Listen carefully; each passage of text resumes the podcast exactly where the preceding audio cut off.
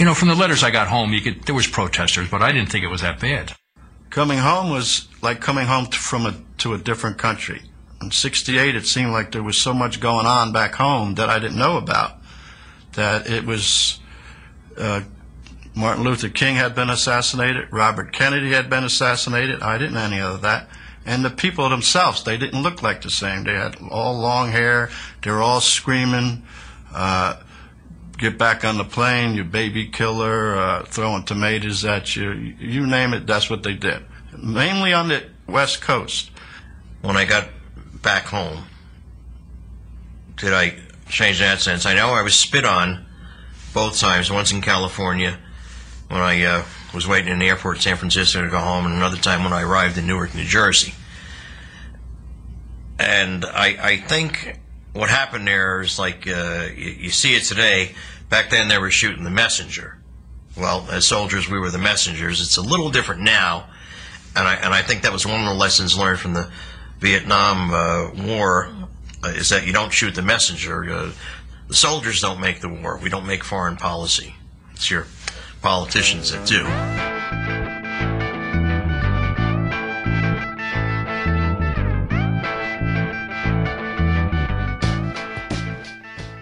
And welcome to the 12th podcast of American History 2. I am Mark McLay as always, and I am joined once again by Dr. Malcolm Craig. Uh, hello again, Mark. So here we are at the end of yet another term. Um, so this is what our fifth year finishing the kind of big American History 2 survey course, but I know this has also been the first year where you've taught two honours courses. Um, how have you found the experience? Uh, that's been uh, fantastic. Actually, I really enjoyed it. I mean, an honours course, I mean, unlike the, the big survey course, which was all the way from colonial America right the way to, well, the war on terror, Yeah. essentially the lectures end at, uh, honours courses allow you to focus much more tightly uh, on very kind of specific areas. So it's been a fantastic experience. The, the students have been great. I really enjoyed teaching them. And I think it's the old adage that the only way to really learn is to teach Mm-hmm. has been, has been really great. So have you found that, you know, like, you know, a lot of history books, they'll, they'll preface it with saying, you know, they'll thank lots of people and then they'll thank their students who Yeah. have given them new ideas. Have you found that that's actually true? Ab- it's abso- not? Yeah. absolutely. I, I found that, especially due doing class presentations, for example, or debates in class, students will say stuff like, I never thought of that interpretation. And it also forces you to go back to the historiography, go back to the primary sources that you've maybe not looked at for a few years. Mm-hmm. And you can, you assume you know what they say, and you go back and you reevaluate them and reassess them, and you're like, oh, actually, this provokes me to think differently about this topic and all that thing. So it's also been a, it's been a learning experience for me as well. I've, I've found so much, so much out and learned so much purely by the process of teaching my last semester course, which was on nuclear issues in the Cold War, and this, this semester's course, which was on US-UK relations from 1945 to the, the end of the War on Terror.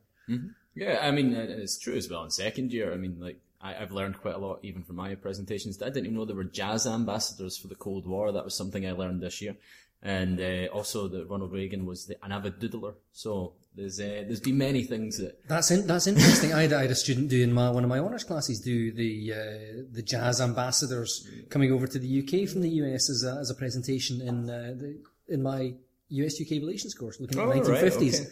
and everything. Ah, well, there you go. Um, so, I mean, just to kind of move it along a wee bit, um, you, you, you, like, you know, we, we got some good constructive criticism on the, on the podcast. So we wanted Absolutely, to chat yeah. briefly about, um, from my, from my friend Ailey that, you know, perhaps we, Hello, Ailey.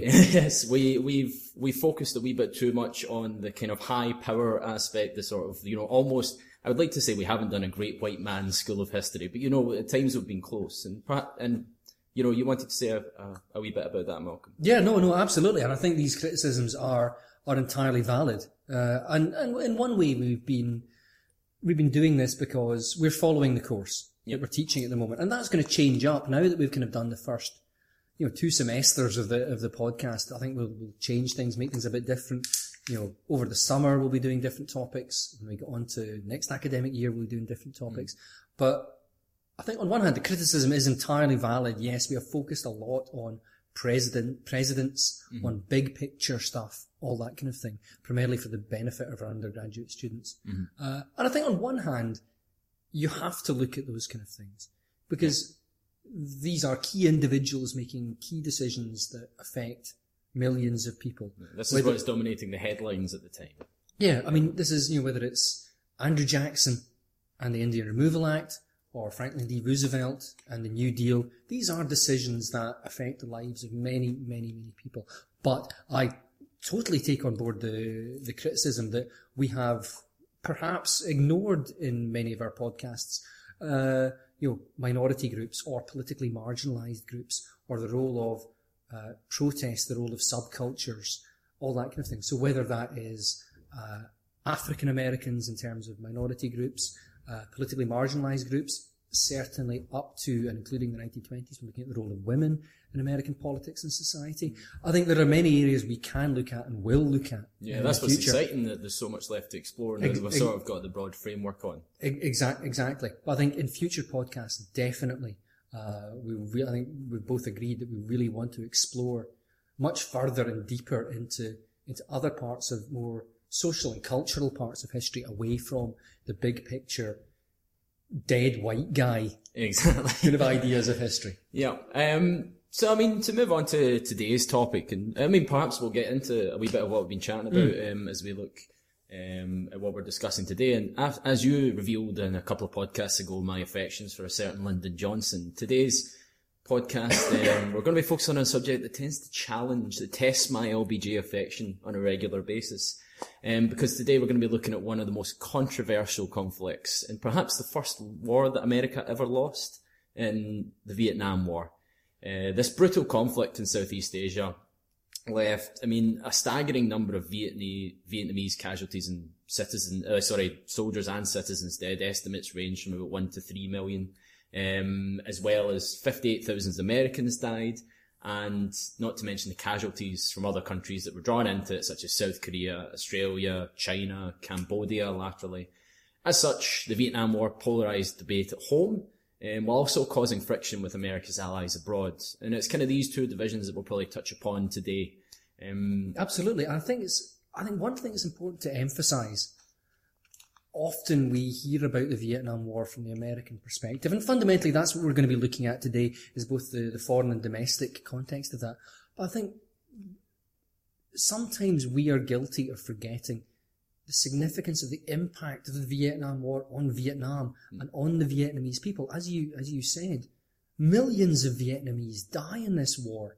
And it's not just that millions of people die in the war men, women, children, soldiers fighting in the front lines, you know, ordinary people going about their, their everyday lives. But it's the long term legacy of the Vietnam War as well for the Vietnamese people. You know, the use of defoliants like Agent Orange polluted the environment that still cause, right up to the present day, birth defects and all sorts of health was, I was issues for the say people that. of I mean, if, if you want to Google, uh, like you know, Vietnamese, you know, chemical, like you know, survivors, you will see some images of what it's done to human beings. Yeah. I mean, I, I always, I, I've always said about Vietnam, it always surprised me that Vietnam seems to have moved on. Uh, you know, and maybe that's because essentially they won. Yeah, Uh, they yeah. win. They win this war. Um, But I, I do, I do think it's important to Yeah. to re-emphasise the sheer disparity in the number of casualties on both sides. As you say, about fifty-eight thousand American deaths, which is no small number. I mean, I'm not for a moment diminishing. no. You know the what all those soldiers who died, you know, were doing. Many serving their country for the with the best of intentions, uh, but I think it's about that fifty-eight thousand versus I mean, a, a midway estimate, 2 million Vietnamese dead. I mean, that's a big difference Yep. between the two. So I think it's, it's important to start off on that note that the impact on, despite the fact we're going to be looking at America and the American, you know, experience of the war, the impact, the impact on Vietnam and the, the number of Vietnamese people who suffered uh, during the war is, is immense and dwarfs, you know, how many casualties America sustained. Yeah, definitely. and I think it's a good point to note. Um, so today, I think because we've done, we've already done a couple of podcasts that kind of look at the '60s. So we're going to try and kind of move. Most of what we discuss today will be very kind of late '60s into the early '70s during the presidency of Richard Nixon. Can I just um, interrupt you yeah. there, Mark? You mean you're actually saying we're going to spend less time looking at Lyndon Johnson? It's it's tough. But but uh, I, I can see this is hard for you. Yeah, no, no. I think in this regard, I'm happy to not talk about Johnson ah, because, as I said, this is a part that tests my affection. Because this is the one that makes Johnson look bad, doesn't it? Yes, yes. We can't have that at all, can we? But to to get back to it, so before we move on to that though, I think it's worth acknowledging some of the basics of the Vietnam War. So I mean, America's involved from since World War II. I mean, Franklin Roosevelt Roosevelt's arguably the first president that has to deal with the problem in Vietnam. I'm not going to go into all those issues because we don't have the time. But generally, when you think of the Vietnam War, you think of when Johnson escalates in 1965 and sends a lot more troops, explicitly troops there to fight a war, um, whereas suppose before they'd supposedly been advisors, and I'm doing air quotes uh, right now for the benefit of podcast listeners, until 1974, 75 is when the Vietnam War ends, and you have that the that the sort of calamitous scene of U.S. troops and supporters of of you know South Vietnamese government trying to flee on helicopters. And the Um, famous as- image of the, the Yeah. roof of the US embassy in Saigon as people are queuing up to try and escape. Yeah, exactly. Um, so, Malcolm, try and put it into context. Why is America in Vietnam? Like, why does not just Johnson escalate, but why is almost like 95% of the foreign policy establishment advising Johnson as well want this war in Vietnam? Why do they want it?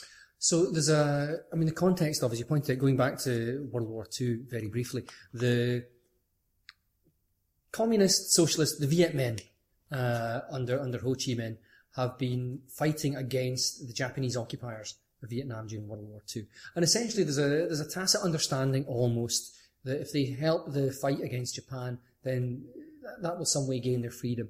And the war ends, and famously, uh, Ho Chi Minh issues the Vietnamese Declaration of Independence, which is modelled on the US Declaration of Independence. The wording is almost intact, but subtly and interestingly different.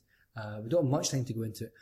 However, what happens is that Britain is involved in this because Britain is the main power in so. Once Japan has been get Britain has you know, been the predominant power prior to World War II in this part of the world with India and, and, and you know the Malay states and all this kind of stuff. So uh, Britain essentially goes back in, uses Indian troops and V-armed Japanese troops to go in and try and disarm and suppress the Viet Minh to, and allows the French colonial occupiers of Indochina back in. And so, And what do you mean by Indochina? That's that was Vietnam, what would Laos, and yeah, what would we refer we refer to as Vietnam, Laos, Cambodia, kind of that that kind of area, the peninsula that kind of comes down there, and the French are allowed back in. So the former colonial power allowed back in, and France then fights a fairly brutal colonial war to try and keep hold of Indochina. Now remember, this is the time of post World War II. This is the period of decolonisation. The old empires are collapsing. You know, primarily Britain, France, Belgium, the Portuguese Empire, although it's not really referred to as an empire, and that hangs on for a long time. But decolonisation in Africa and Asia is taking place. Britain uh, finally gives up on India, and there's the partition of the Raj in 47. So freedom and independence is in the air. And that's what the Viet Minh and the Vietnamese people are fighting for. But the French are, are fighting to, to hold on to their, their empire. they're they're backed by America, the French. They're, they're yeah. backed by America by the end of the war, so about 53, 54.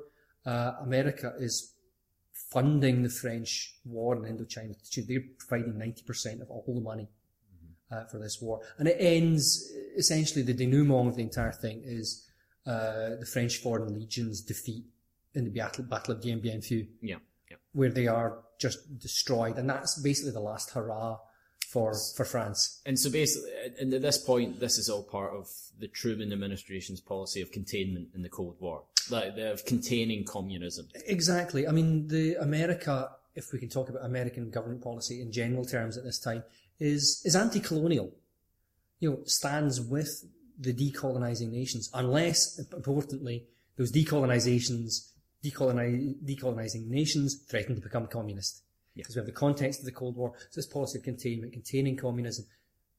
The American governments support the British effort against the communist insurgency in the Malay states uh, throughout the 19, starting in the late 40s and into the 1950s, so it's happening at roughly the same time.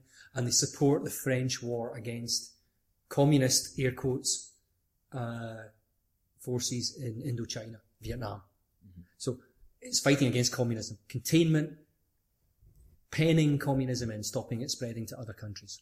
And so basically, from, from this point onwards, the US slowly becomes slightly more dips a toe into Vietnam, then dips another toe, and then all of a sudden they've got a foot, a whole leg. And um, what before I butcher this analogy, um, we come to obviously we discussed with uh, with Fraser at the last podcast the kind of role Kennedy had and how it's debated how he was going to Yeah. take things. But I, th- I think we'll, we'll pa- bypass that debate today. All, all the basic fact stands that in, uh, in 1964, Johnson gets Congress to pass the Gulf of Tonkin resolution, which basically gives the president all war powers he needs without ever having to declare war. And I think we should just Yeah. very briefly say how the Gulf of Tonkin resolution comes about, because American destroyers conducting missions in the Gulf of Tonkin off the coast of Vietnam, uh, particularly the USS Maddox uh, is one of them, are attacked allegedly by North. North Vietnamese torpedo boats. But there's questions over we, whether these attacks ever act, act- actually happen. There's a lot of supposition. It's, tired, Ech- echoes of Remember the Maine. yeah, tired, stressed out crews. Uh, you know, you just get wrong problems with the command and control communication, the information that's been fed back to Washington, all that kind of thing. But it looks like North Vietnam. For those in charge in Washington, it looks like North Vietnam has attacked American Navy ships, and therefore that gives them the opportunity to pass the Gulf of Tonkin resolution, which allows effectively America to go to war in Vietnam. and only two senators in the entire Senate vote against it. So I mean, it's it's largely a bipartisan. Everybody's like, "Yep, that's fine." Um, Um, initially, it's an air campaign. I mean, that, that's the thing. It's, it's a massive bombing campaign, Mm. and then troops get brought in initially to protect the air bases, yep. but then to be used in offensive ground. And I mean, Johnson says in the '64 election, he says, "I don't want uh, American boys to be fighting what Asian boys should be fighting." Yeah. Um, and this will obviously be held against them when only about six months later, you know, Operation Rolling Thunder begins, and then there's a troop escalation later on in '65 when you know. Th- hundreds, you know, thousands of troops are sent to. and I think that's, that's an important part of the Vietnam War is the air campaign because it's huge, absolutely vast. There's a whole series of Well, if we think of the if we think of the images of the Vietnam War that you would associate with it, first of all, you have the helicopters, Mm-hmm. right? Um, you have there's countless videos of U.S. like uh, air air fighters dropping, like you see the bombs being dropped. You don't actually see what the damage they do, but you just see there's countless videos of it, and that's one of the main images Yeah. as well. Um, but essentially, America's got itself into a war that it doesn't know how to win or at least the conservatives would argue that they didn't actually try hard enough to win. Because that's one of the things that Johnson will always be criticised for, that he was just sort of conducting the war just enough so that he wouldn't be called soft on communism, he wouldn't be, you know, appe- like uh, charged with appeasement, but he wasn't pursuing the war um, to an extent which could win it. Yeah, well, and there's also problematic kind of structural Yeah. things here. In that, on one hand, you have the tactical air campaign, Mm-hmm. which is you know fighter bombers, navy aircraft, all that kind of thing. But you also have the other one of the other enduring images of like these massive B-52 bombers dropping tens of tons of bombs at a time each onto onto Vietnam. And the trouble is, those B-52s are they're part of strategic air command. They're not set up to do this job. They're set up to fight a nuclear war against the Soviet Union. They're not set up to fight a conventional bombing war against against the South Asian nation. So there's all sorts of. I mean, we won't go into that in detail. No, there's all sorts of yeah, we, we, we shall body swerve military history Yeah, at yeah. this point and just basically like can maybe touch on a couple of other key aspects before we get into looking at the domestic Yeah. side. So, so basically, the Vietnam War um, is still going on when when Johnson relinquishes the presidency, um, famously saying, you know, I I shall not seek another term as your president. And when Richard Nixon comes in, he promises to Vietnami- Vietnamese the war, Vietnamization it's called, i.e. get the Vietnamese to fight their own war um, afterwards, and he promises peace with honor, which makes absolutely no sense. And basically, Nixon expands the war into Cambodia and gets nothing. The peace terms in 1973, is it? Yeah. Are roughly the same that could have been That have in been 19- in 1968. Yeah. So let's get into. I know we should probably say that the peace terms were just ignored by the North Vietnamese, uh, who ran into the South Vietnam a couple of years later and unified the country um, against the peace terms. So now that we've got the kind of major landmarks out of the way, um, how how do you view how the Vietnam War progress? How how do you view it from a domestic sense? Do you do you think the majority of Americans were against this war? Um, well, I mean, it's kind of interesting in that the, there's a whole series of kind of Gallup polls, and you can see the progression of American domestic objection to the war. The war is a mistake. America should not be involved in this. So back in you know August 1965, 24% of Americans think it's a mistake. Small number. April 1968, 48% of Americans think that it's a mistake. Sh- should we contextualize that one? April 1968, Johnson's relinquished the presidency because of the Tet Offensive in January 1968. He's then been, he's, he was then almost defeated in a primary in New Hampshire uh, by an anti-war candidate um, called Eugene McCarthy, um, who had very little else to offer as a candidate, bar the fact he was against the Vietnam mm. War. So, and Johnson then puts a sorry a bombing halt on Vietnam and relinquishes the presidency because he's basically you know his presidency is going down the tubes largely Yeah. because of Vietnam, and yet you're citing a Vietnam poll that says only 48% think it's a mistake to go there. So where is the reservoir of support for the Vietnam That- War? Well, I mean, that's 48%, that's half the population. yeah, but it's not a majority. And there's still a sense in American, you know, politic, political and public life about the, the idea of the domino theory. I mean, remember, we're still in the, in the Cold War. There's still a fear of the Soviet Union. There's this idea of the domino theory that if we let Vietnam fall to communism, all these other states in that surrounding area, Malaysia, Indonesia, all this, all of Asia is going to fall to communism. And then that threatens Japan, the linchpin of American Pacific defense. It threatens India, uh, that's already making you know, noises about being aligning itself with the Soviet Union, despite the fact that it's in a, non-aligned state.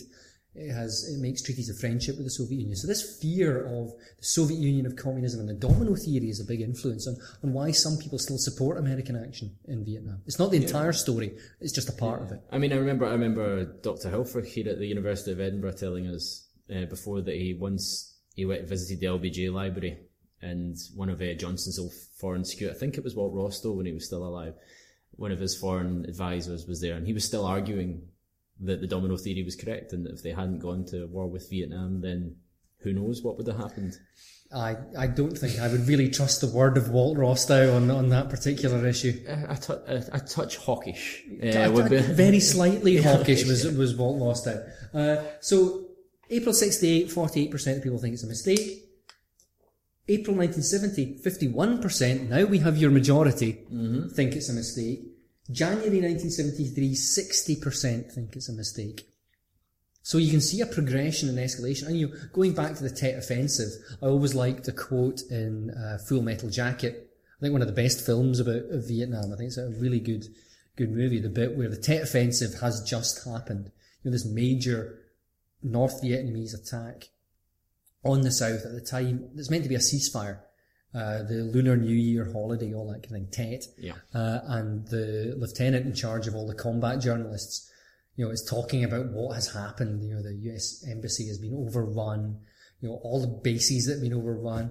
And he said, you know, you know, back at home, he said, you know, now it looks like even Walter Cronkite is going to say the war is now unwinnable. You know, I think that was the, you know, Walter Cronkite, the most trusted man in America. Yeah. You know, he's saying, well, Cronkite's now going to say we're in a terrible situation. That's it. Game over. Yeah, well, that's what Johnson apparently says. You know, if I've lost Cronkite, then I've lost the nation. Yeah. You know, I'm paraphrasing there, but that's. But I think it's, it's a good encapsulation of Cronkite, such an important figure. If he says the war's lost, then the Yeah. war's effectively lost. Yeah, and I mean, he really hedged. He he travelled to Vietnam and just. I think he implied that they were in a stalemate. He wasn't prepared to go on television and tell Americans they they were losing a war. Yeah. he was prepared to say, yeah, "This isn't looking so fantastic." Yeah, yeah, yeah. Um, So what, I mean, turning uh, away from kind of like, you know, public, you know, perception of it, what happens, what's the experience of veterans who fought in Vietnam? They've been out in the jungles or they've been you know, flying aircraft over Vietnam, whatever they've been doing out there. They come home. What's their, I mean, what's their experience as war, the war is becoming increasingly unpopular?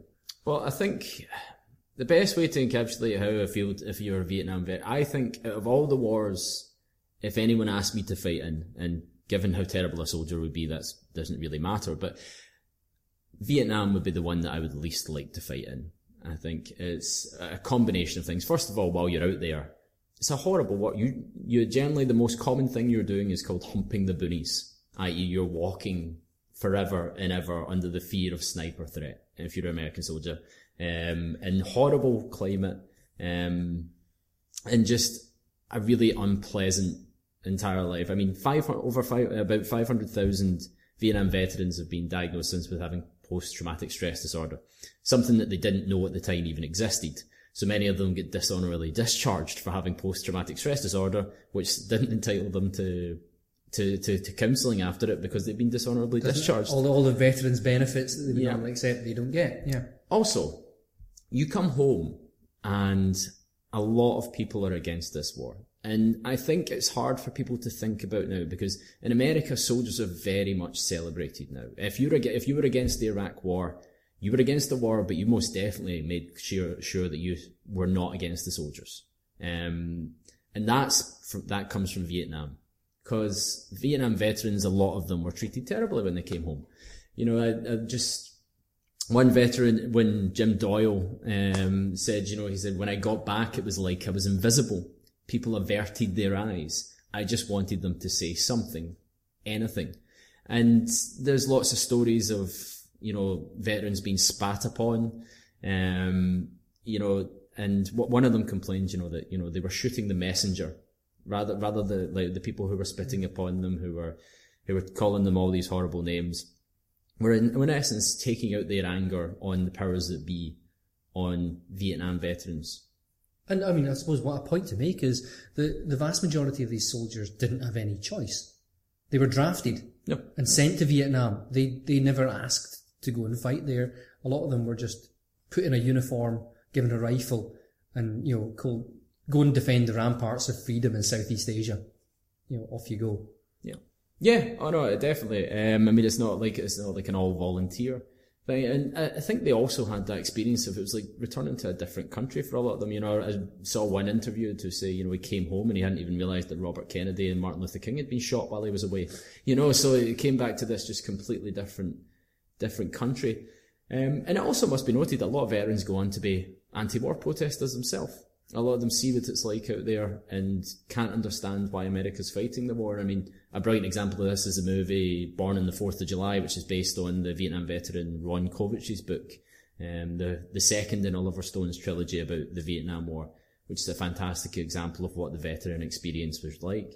And I think another wee point to add in here is that Vietnam's come at a time where medical science has moved along. A lot of people, a lot of soldiers live who in previous wars would have died. So you have a lot of amputees coming home. You have a lot of people who face different challenges that society's never seen this many com- people come back in such a state. So I, I mean, Viet- Vietnam veteran experience, as I said, it's, it's one of the, the, the least enjoyable is not the right word. War isn't generally enjoyable, but of all the wars, I wouldn't have liked to have been part of the Vietnam War. So, and when you know, when veterans come home from from Vietnam, especially when we get to the late sixties and into the seventies, I mean, there's huge cultural changes happening in America. We see, you know, the rise of you know new social movements, stuff like you know second wave feminism is, is really becoming a, a big thing. Obviously, that's come out of. I mean, there are long term roots to that and all, Yeah. all that kind of thing.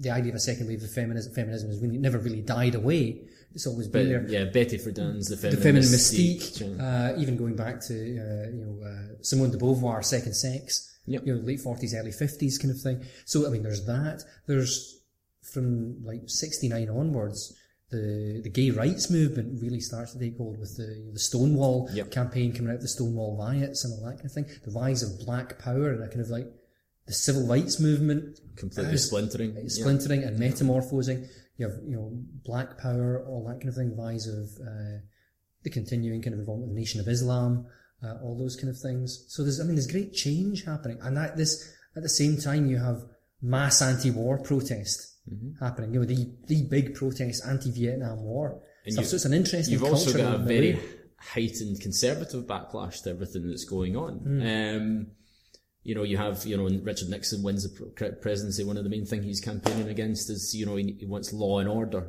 um, a very loaded term which we discussed on a previous podcast.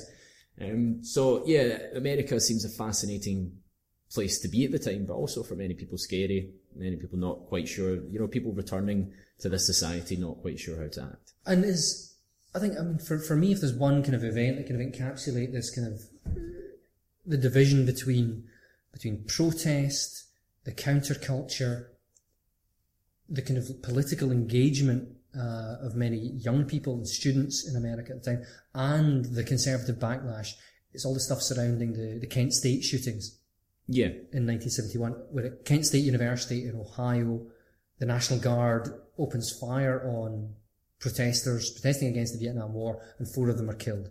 Yep. Leading to actually, you know, as a kind of point, one of the, I think one of the iconic photographs of of the Vietnam War, which is nothing to do with Vietnam itself, but anti-war protest. The photograph of Mary Vecchio Yep. leaning over the, the body of Jeffrey Miller, who was one of the people who was shot Who wasn't an anti-war protester. he wasn't an mm. anti-war proste- pre- protester, and now Mary Vecchio was a 14-year-old runaway. Yeah, she was 14 or 15. Yeah, Yeah. who just who happened, who had, who had arrived there, and that's I think it's a fascinating. I mean, you, you, you see her howling in anguish over the, the body of Jeffrey Miller, who was a student who just happened to happened to be there, and I you know that's so Kent State. I think is a really Yeah, I, th- I think Kent State's a fascinating moment. Um, it's the one that's always caught my eye about the Vietnam War uh, ever since I do it. I mean, it's it was almost. I remember doing it as a as a master's student, you know, and at the time I was trying to figure out. So let me get this straight: four members of a National Guard, you know, essentially a tool of the government, killed four American students for protesting against the war. Non, like you know, not completely non-violently. They were throwing rocks and things, but you know, there was they were bringing rocks to a gunfight. Um, and it was something really hard to get my head around. That I think it showed you how how divided America had become by this point because the it's not like this shooting leads to everybody going, "Whoa, okay, things have gone too far. We need to all unite as a nation." First of all, you've got Richard Nixon in the presidency trying to divide people between what he calls bums, you know, these well wealthier students that are able to go to university and are protesting against the war, and they long, won't fight long the war hair, flares, all that kind of thing. Summer of love, and what he calls heroes, you know, the people who are actually fighting the war. Um, and the, parent, No, the yeah. parents of the people who are fighting the war as well. yeah, no, and it's, of, it's often a class dimension to that as well because you have, you know, it's often working class people that are fighting the war. I mean, and it's also disproportionately black people that are, are fighting the war when the draft was was first there. But yeah, from Kent State, rather than people rallying around, um, you actually get an even bigger backlash. You And know, you, you- I mean, there's the famous quote about they were the most popular Common murders in American history. yeah, And what I mean, what I mean, a few the- weeks before, Ronald Reagan had said, you know, who's the governor of California at this point, had basically said, you know, if we need a bloodbath to get it over with, let's do it. Like, you know, like that. So I not quite got the exact quote right, but it's, he basically implied that you know the anti-war protesters, and he uses the word bloodbath. You know, So, I mean, four, four students are killed in what must be admitted are disputed circumstances yeah, about what actually is going on at the time at Kent State, what the circumstances of these shootings are. We know, you know, the, there had been mass protest, there was like burning of some buildings the on Reserve, campus. Reserve Officer Training Corps building, uh, the National Guard are brought in because the police can't really cope. We should also point out the National Guard are generally Americans of the same age, They're- but yeah, probably of working class, you Yeah. know, environment. And so these four protesters are killed, not all protesters. Only two of them. Four students yeah. are killed. And Well, they were walking away as well. I think is generally accepted.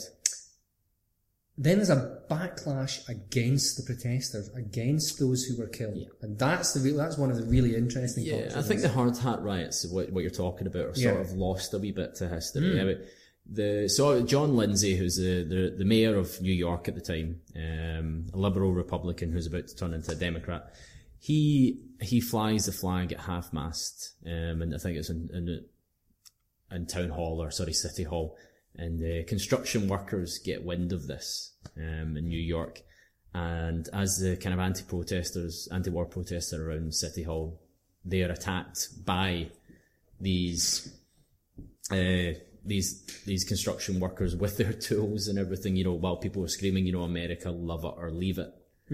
You know, so that's a phrase that's sort of, I think, slightly born in during the Vietnam War. And again, I mean, there's this kind of, you can see this, all the almost the, the attempts to divide America, the, you know, you know, white collar versus blue collar, Yeah. kind, of, kind of thing going on. And what's Nixon? I mean, you know, what's Nixon's response to the, the hard hat riots?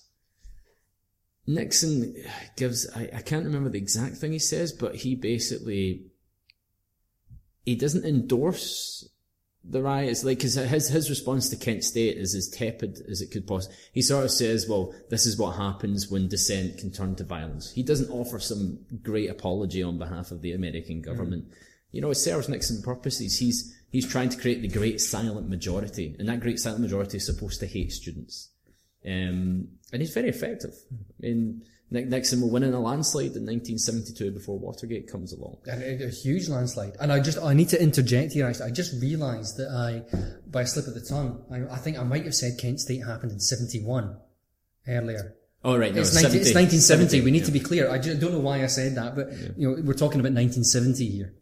Yeah. I just sorry, I felt, I felt we needed to clear that up. And I mean, the main thing that triggered the state, the, the protests at Kent State was Nixon's announcement that he was expanding bombing. I think that it was into Cambodia at this mm. time, um, because the, you know, the Vietnamese were using Cambodia as a, as a way to supply the, supply their troops. Yeah. So, I mean, I, th- I think the biggest thing we can take from all this that it was one of the most divisive times in American history in, in terms of how it divided the domestic population. This was no World War II where everyone remembered it as the good war. And Vietnam remains divisive. I mean, people don't want to talk about it for a long time. And because of that, we don't really see Vietnam represented unless in allegory form in movies and television shows. You know, there's not that much media, uh, like, or, or sorry, cultural sources that the Vietnam War draws upon. I mean, I, I mean, at the time, you're right. There are kind of allegorical representations of it. It's particularly uh, more some of the more kind of like brutal westerns of the time that come around in the 1970s. They're very, I mean, they draw very much on the Vietnam experience. You've got MASH as well, which is ostensibly about the Korean War. War, but it's really about Vietnam. And you have some like science fiction films actually that draw but they're all couched in genre kind of tropes. And I mean, you, you do get certain ones. Taxi Driver Yeah. takes the kind of the idea of the disturbed Vietnam veteran. Exactly, it takes on that negative image. Yeah, and you know translates it into this story about you know urban America and all that kind of thing. In the late seventies, you have Apocalypse Now, Mm-hmm. which I mean, I from a personal point of view, I think is the great Vietnam War. Really, I, I disagree. I disagree with you. What what would you what would you say is the great Vietnam War movie? I don't know if I'd say there is one that stands above the rest. I think there's a collection of really, really good ones. Um, I, I quite like Platoon. Um, I see. I dislike Platoon. That's that, that's the one that Vietnam veterans say is the one that they rec- most recognise the conflict in. Mm. I think Platoon's really, uh, is it the other Oliver Stone one, Born on the 4th of July, I think is fantastic. So it's important to, to mention Oliver Stone has he was in Vietnam. He was Yeah. a veteran of the conflict. Uh, Coming Home, I've got a soft spot for. Right, right. Although they slightly ruined Coming Home by putting Jane Fonda in the lead role. And Vietnam veterans we're not weren't particularly fond of, Yeah. of Jane Fonda. Hanoi Jane, not very popular. Yeah, Jane Fonda went to and was pictured with an anti-air aircraft like missile gun, yeah. which uh, yeah, And I've, I mean, some of the, the films of the 80s, I mean, as we're talking about the films of the 80s, I like Full Metal Jacket that I mentioned Mm-hmm. earlier, I think is an interesting kind of one about the, you know, the dehumanizing effect of military training yeah. and what it leads to. One of the kind of slightly more forgotten, if I can use such term, Hamburger Hill. Oh yes, that came yeah. Mm. out at the same time, which I actually think is a, is an interesting little movie. It's not the same scale and budget. shows the brutality. it's yeah. I, I think Hamburger Hamburger Hill's quite an interesting one, and the one that my favourite film Vietnam, aside from Apocalypse Now, is Aliens. Explain. It's about it's about the Vietnam it's about the Vietnam War. It's uh, this group of American soldiers, gung ho. Uh, they're the biggest military power there is. They think they can just go into a hostile environment and win, and they're absolutely confident of winning. And they're up against an unseen, relentless enemy that they can't defeat, they can't track down, they don't know where it's coming from, And Aliens is very much an analogy for the Vietnam War. Yeah, I'm sure if Fraser were here as well, he would be telling us about how Star Wars is about the Vietnam War. But since I actually have to admit I've never seen Star Wars, I can't actually comment on that. It's not worth your time. I'm going to offend lots of Star Wars fans here. There are much better science fiction movies than Star buttons Wars. getting clicked Yeah, I can hear everywhere. Our, our listenership is going to drop like a stone as anyone who likes Star Wars is going to ignore us from now on. Yeah, exactly. But yeah, I mean, I think uh, as well as movies as well, Vietnam's fantastic in terms of the literature it produces. I mean, I've got a particular soft spot for Tim O'Brien's books, which are sort of this, and it, and it kind of, it, Vietnam seems to lend itself to this, uh, this kind of, I'm losing it, this genre of, uh, of, of writing that sort of blends fact and fiction to the idea of being to reveal a larger truth. Yeah. You know, you have Michael Herr's Dispatches and Tim O'Brien's books are all the same, where you don't know whether the things they talk about happened, but they're trying to get a larger truth of what it was like to be in Vietnam. Yeah, I, th- I mean, I, I agree. I think Dispatches is a great book. I really, really like Dispatches. There's a lot of great literature about Vietnam. Going, I mean, going back to the, the 1950s, my favourite book about Vietnam is uh, Graham Greene, The Quiet American, which is a great book about the very early days when, you know, it's not quite so clear what's going on with the United States and Vietnam in the 1950s and all that kind of thing. And I think Quiet American is a fantastic book. I would encourage anyone to read that. Yeah, um, but I think, you know, funnily enough, the, the thing that got me interested in the Vietnam War was when I was a kid, I was obviously brought up on loads of American television shows, and there was always one character who referred to being back in Nam. And I never knew what it meant until I was like, I was, until I was like 18, 19 It or wasn't, it wasn't short for Cheltenham. No, no, no, it was not. um, but yeah, so Vietnam definitely didn't disappear from the culture, and I think, uh, especially during the nineties and the, and the, the early noughties, uh, but we're perhaps getting more distance from it. Uh, it's becoming a further away conflict, um, and maybe you know not as important to the American psyche. But just to finish with, I've always been interested. So obviously, you, you teach a course on, on the special relationship between the United States Question and the United mark? Kingdom. Question mark after yes, yes, relationship yes. there? I, I think you conclude that there isn't really one. Oh no, no, there is. No, no. I, I, think there is, Okay, but okay, it's not what everyone thinks it is. Okay, Maybe. that's definitely another podcast. But I, I want to know why is Britain not in this war? Because obviously Britain will go to war with America and all the Gulf conflicts, and it's probably it was there with them at Korea. Why is Britain and uh, it's always just been an interest of mine. Why, why is Britain not Oh, a, war? a whole range of reasons. Uh, one, when Johnson really kicks off the war in Vietnam, Britain is already fighting a war, land war in Asia. In that people forget that there's the Konfrontasi, the the confrontation between recently independent Malaysia, formerly the Malay States, part of the British Empire, which is now Malaysia, and Indonesia on its southern border. And there's a fairly violent conflict. So Britain supports Malaysia in that. So in the mid 60s, Britain's fighting a land war in Asia already. It's actually the, the Malaysian confrontation is the biggest deployment of troops, British troops, after World War II. More, 30,000 British troops. More uh, than Korea. I said more than more than Korea. Uh, so already fighting a war in Malaysia, but Britain is well. On one hand, you have the government of Harold Wilson come in, and Harold Wilson isn't entirely against the war in Vietnam. He just doesn't want Britain to be involved. Lyndon Johnson keeps and his advisors keep saying, you know, you know, anyone, anything, a platoon of bagpipers, just show your support for us. And they're like, no, no way. Because Well, I mean, there's protests in London and everything, isn't there? That's there's protests all over Europe against Vietnam. Uh, but part of it is the British economy. Britain can't afford to fight it. There was an agreement that, you know, Britain was going to fight in Malaysia, on the side of Malaysia, but America wouldn't directly step into that because America has its own worries in Southeast Asia. So Britain would deal with that. So there, there's a whole complex thing. The British economy is tanking. It can't afford another war. Constant devaluation of the pound. There's the stance of the Parliamentary Labour Party and the Grassroots Labour Party on the Vietnam War. When we get into the era of the 1970s, we get into Heath.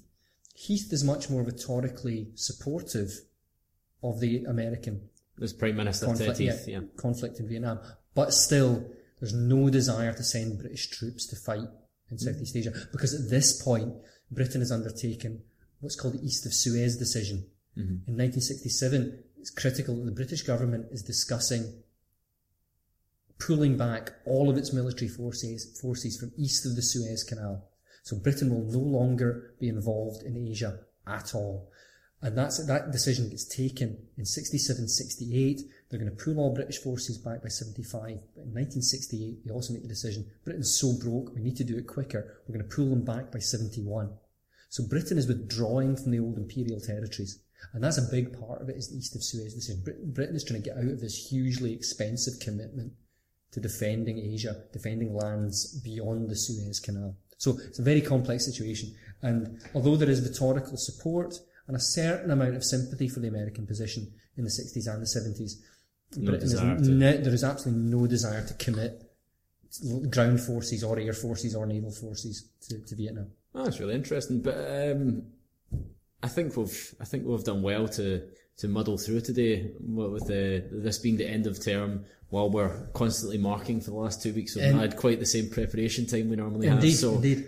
Uh, we apologise to our listeners if it's been slightly less structured than normal, um, but we hope you've you've enjoyed that discussion about Vietnam. And we're we're going to be back in a couple of weeks, and we're going to be picking up where Malcolm left off at the end of uh, the the previous term when we had a discussion about nuclear fallout, and we're going to be looking at the kind of how it's represented in popular protest. Yeah, we'll look at uh, kind of like continue exactly continue where we left there. Look a, a little bit at you know pro, uh, anti-nuclear protest about how issues of fallout and the idea of nuclear weapons feed into popular culture as well, and also think a little bit about changes in kind of nuclear issues as we move from the fifties into the sixties and the seventies. And that should be that should be that'd be enough for one podcast, I think. I think that might just cover it. And, Excellent. and so after that, um, we'll be looking at a whole new kind of program. We've got a lot of ideas for how to kick on the podcast after this, and we hope you stay with us while we do that. So thanks again. Cheerio from me. And goodbye from me.